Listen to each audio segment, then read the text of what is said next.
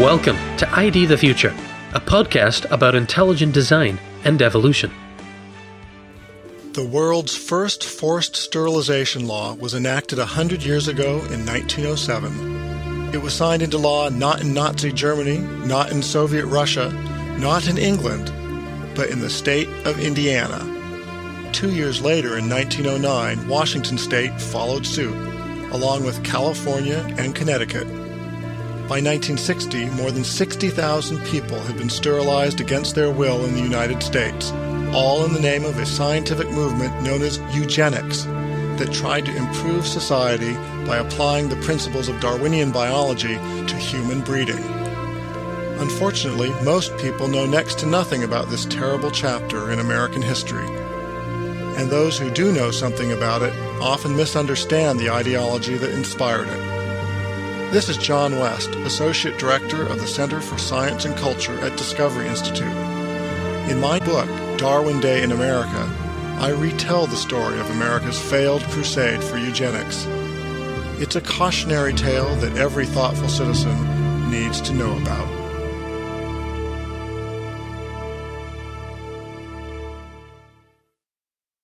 Eugenics might be described as the science of breeding better humans Positive eugenics focused on encouraging those deemed the most fit to reproduce more, while negative eugenics focused on curtailing reproduction by those deemed unfit, including mental defectives and criminals.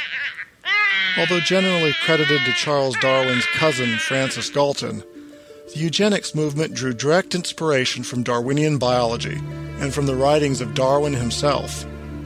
Consider the following passage from Darwin's book, the descent of man. With savages, the weak in body or mind are soon eliminated. We civilized men, on the other hand, do our utmost to check the process of elimination. We build asylums for the imbecile, the maimed, and the sick. We institute poor laws, and our medical men exert their utmost skill to save the life of every one to the last moment. There's reason to believe that vaccination has preserved thousands who, from a weak constitution, would formerly have succumbed to smallpox. Thus, the weak members of civilized societies propagate their kind.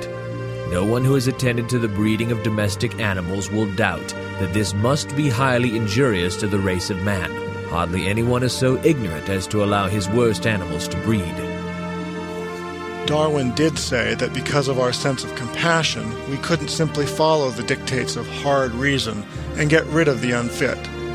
But he provided a logical basis for why we should get rid of them, and he stressed throughout Descent of Man how man's progress depended on a struggle for survival. Darwin's views provided the Bible for later eugenists. They were not twisting his views, they were logically and rationally applying them. Time and again, American eugenists lamented that we were sinning against the law of natural selection. Take Edwin Conklin, professor of biology at Princeton University, and eventual head of the American Association for the Advancement of Science. Conklin argued that while nature may still kill off the worst defectives, nevertheless, a good many defectives survive in modern society and are capable of reproduction who would have perished in more primitive society before reaching maturity. Thus, natural selection, the great law of evolution and progress, is set at naught. Harvard geneticist Edward East had similar views. A member of the elite National Academy of Sciences and president of the American Society of Naturalists, East wrote that Eugenic tenets are strict corollaries of the theory of organic evolution. Nature eliminates the unfit and preserves the fit. Her fool killing devices were highly efficient in the olden days before civilization came to thwart her. It is man, not nature, who has caused all the trouble. He has put his whole soul to saving the unfit and has timidly failed to do the other half of his duty by preventing them from perpetuating their traits. Then there was Professor H.E. Jordan, head of the medical school at University of Virginia. He argued, what sanitary science and hygiene seek to accomplish by attention to external conditions alone largely defeats its own ends by counteracting the working of the principle of selection. Despite their law of the jungle rhetoric, American eugenists did not advocate going back to the jungle. Instead, they argued that some substitute had to be found for natural selection. That substitute was the directed selection of eugenics. Man had to take control of his own evolution by encouraging the best to breed more and discouraging the worst from breeding at all. According to the eugenists, human beings were essentially no different than horses, hogs, or blackberries, and so the techniques perfected to breed animals and plants could be easily applied to men and women with just as much success. This was the view of biologist Charles Davenport, another member of the National Academy of Sciences and head of the Biological Research Lab at Cold Spring Harbor, New York, and something called the Eugenics Record Office. According to Dr. Davenport, Man is an animal, and the laws of improvement of corn and of racehorses hold true for him also. And since breeders of animals and plants are the experts in heredity, the public should let them determine how humans should breed. In the words of inventor and eugenist Alexander Graham Bell, The laws of heredity which apply to animals also apply to man. Therefore, the breeder of animals is fitted to guide public opinion on questions relating to human heredity. The underlying assumption of the eugenists was a thoroughgoing biological reductionism. In their view, social problems like poverty and unemployment were rooted in man's biology rather than his environment or his free choices. The eugenists had blind faith in modern science that led to utopianism. Dressed up in quasi religious terminology, the eugenics faith promised to create heaven on earth through the magic of human breeding. The Garden of Eden is not in the past, it's in the future, promised eugenist Albert Wiggam. Confident that modern biology had revealed to them how to breed a better race, eugenists set about turning their scientific ideas into action by restricting those who could marry, by limiting immigration from nations eugenists thought were lower on the evolutionary scale than we were, and by enacting compulsory sterilization laws. By the early 1930s, 30 states had enacted such laws, and eugenists were marketing forced sterilization as the solution to what they depicted as a looming welfare crisis. In a 1926 speech at Vassar College promoting sterilization, Planned Parenthood founder Margaret Sanger spoke in near apocalyptic terms about the ruinous cost to taxpayers of welfare spending to care for defectives. In 1923, over nine billions of dollars were spent on state and federal charities for the care and maintenance and perpetuation of these undesirables. Year by year, their numbers are mounting. Year by year, their cost is increasing. Huge sums, yes, vast fortunes, are expended on these, while the normal parents and their children are compelled to shift for themselves and compete with each other. The American public is taxed, heavily taxed, to maintain an increasing race of morons, which threatens the very foundations of our civilization. Our eyes should be opened to the terrific cost to the community of this dead weight of human waste.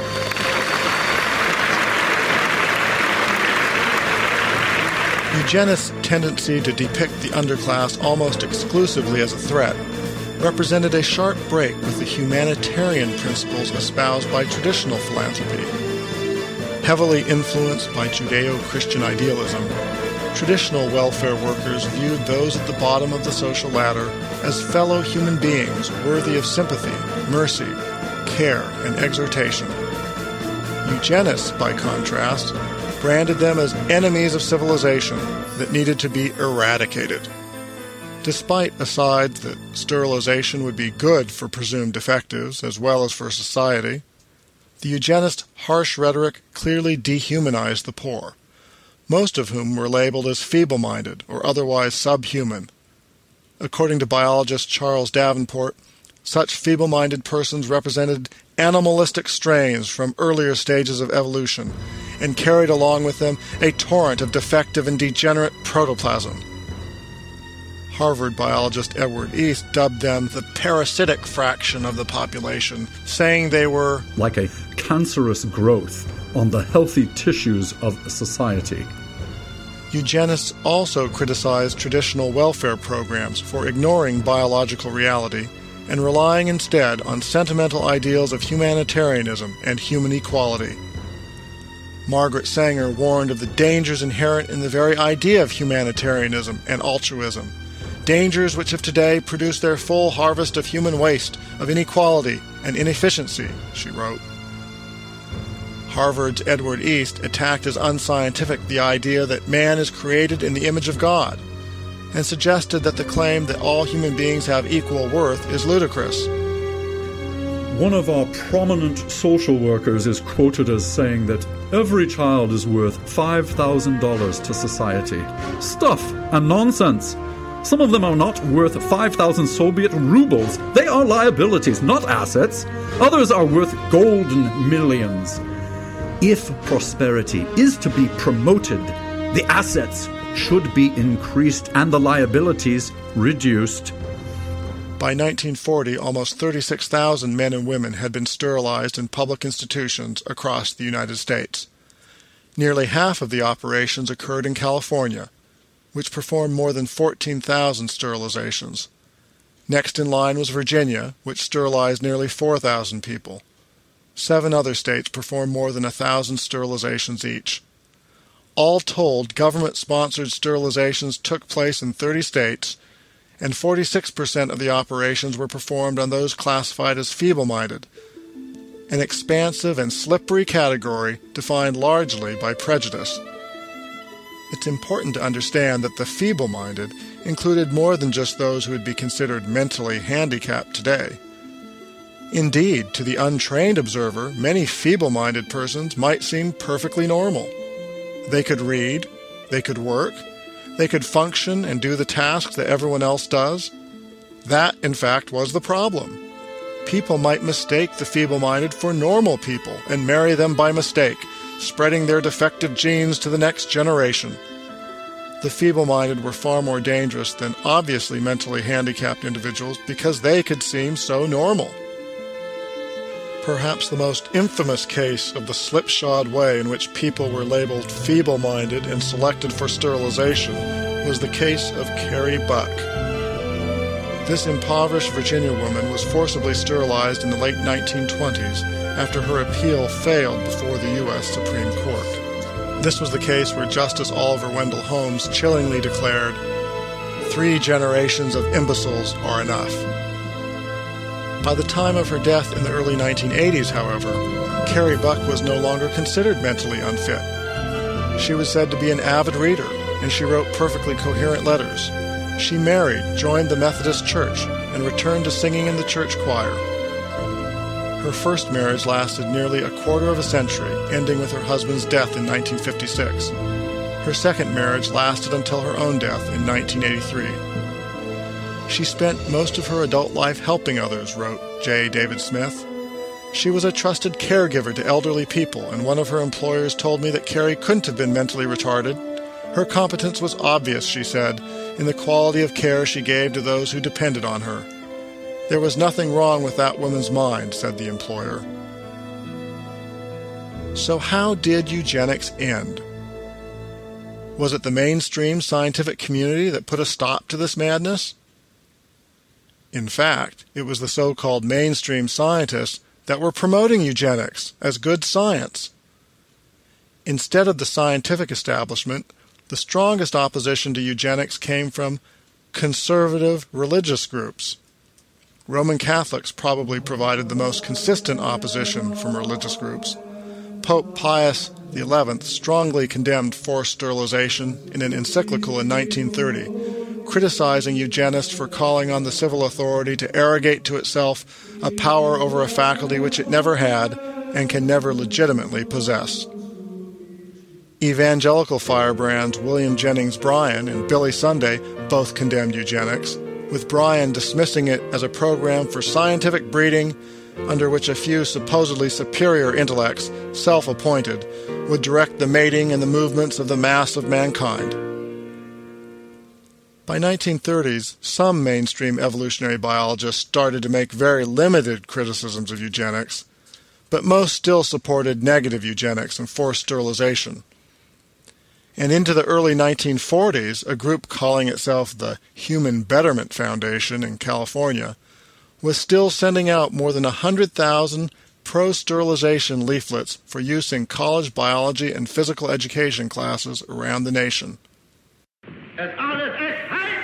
In the end, it was probably the Nazis who finally caused many people to reconsider the wisdom of the eugenics crusade.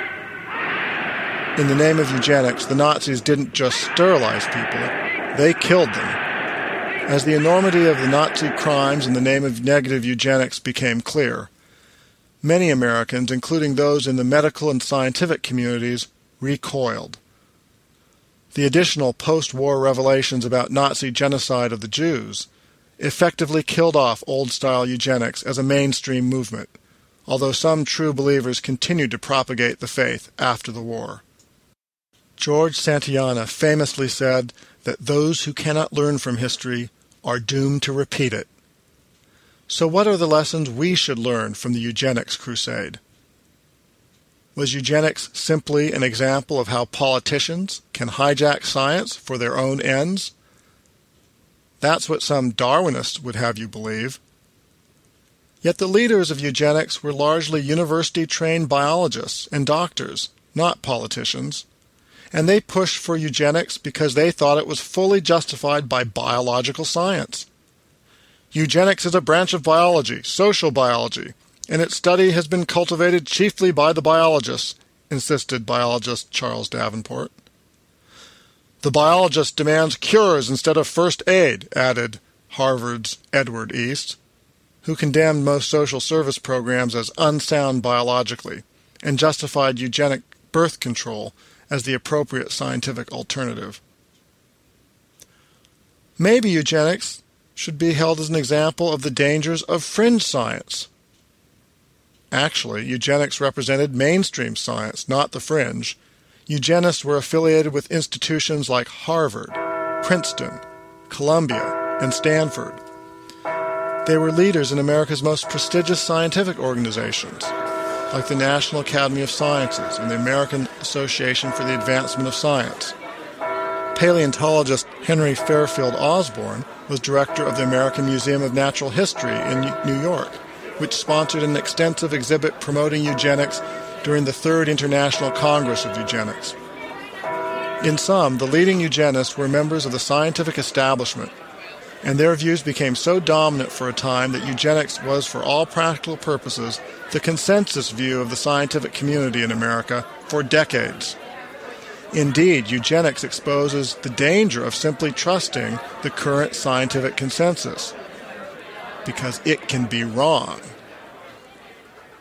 Perhaps eugenics should be regarded as an example of science reforming itself through the scientific method. Then again, maybe not.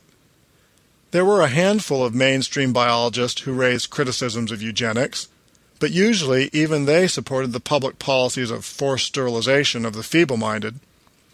The most consistent critics of eugenics were Roman Catholics and Protestant fundamentalists, if anything, eugenics highlights the value and importance of even non scientists in raising questions and participating in the public debate over science and public policy.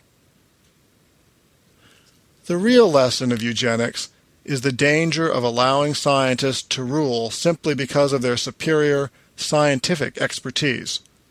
Historically speaking, the eugenics movement is important because it was one of the first efforts to try to expand the power of scientists over the rest of society. Eugenists claimed that their superior scientific knowledge trumped the beliefs of non scientists, and so they should be allowed to design a truly scientific welfare policy. Critics of eugenics disputed this claim early on, pointing out that good public policy requires a knowledge broader than just scientific expertise. When Pennsylvania's Governor Samuel Pennypacker vetoed a forced sterilization proposal in 1905, for example, he announced Scientists, like all other men whose experiences have been limited to one pursuit, sometimes need to be restrained. Men of high scientific attainments are prone, in their love for technique, to lose sight of broad principles outside their domain of thought. Eugenics remains a tainted word, and in recent years, a number of states, including California and Virginia, have issued apologies for their forced sterilization programs. But while government imposed eugenics may no longer be popular, the eugenist's underlying claim that scientists should rule because of their scientific expertise is more deeply ingrained in the American political psyche than ever. Whether the issue is stem cell research, global warming, teaching about evolution, or something else, some are trying to claim that it represents a war on science for anyone to challenge the current scientific consensus when it comes to public policy. In fact, it's a defense of good science to allow open debate and discussion about current scientific views. Genuine science thrives on free inquiry. In coming decades, as the powers of science continue to grow apace with new discoveries in genetics, neuroscience, and computers, we would be well advised to remember the historical dangers of allowing those who claim to speak in the name of science full reign to dictate public policy. We'd also do well to remember the critical importance of allowing all citizens to raise questions and dispute public policy claims made in the name of science. If you would like more information on the history of eugenics in America, I'd encourage you to read my book, Darwin Day in America you can visit the book's website at www.darwindayinamerica.com. That's darwindayinamerica.com. For ID the Future, this is John West.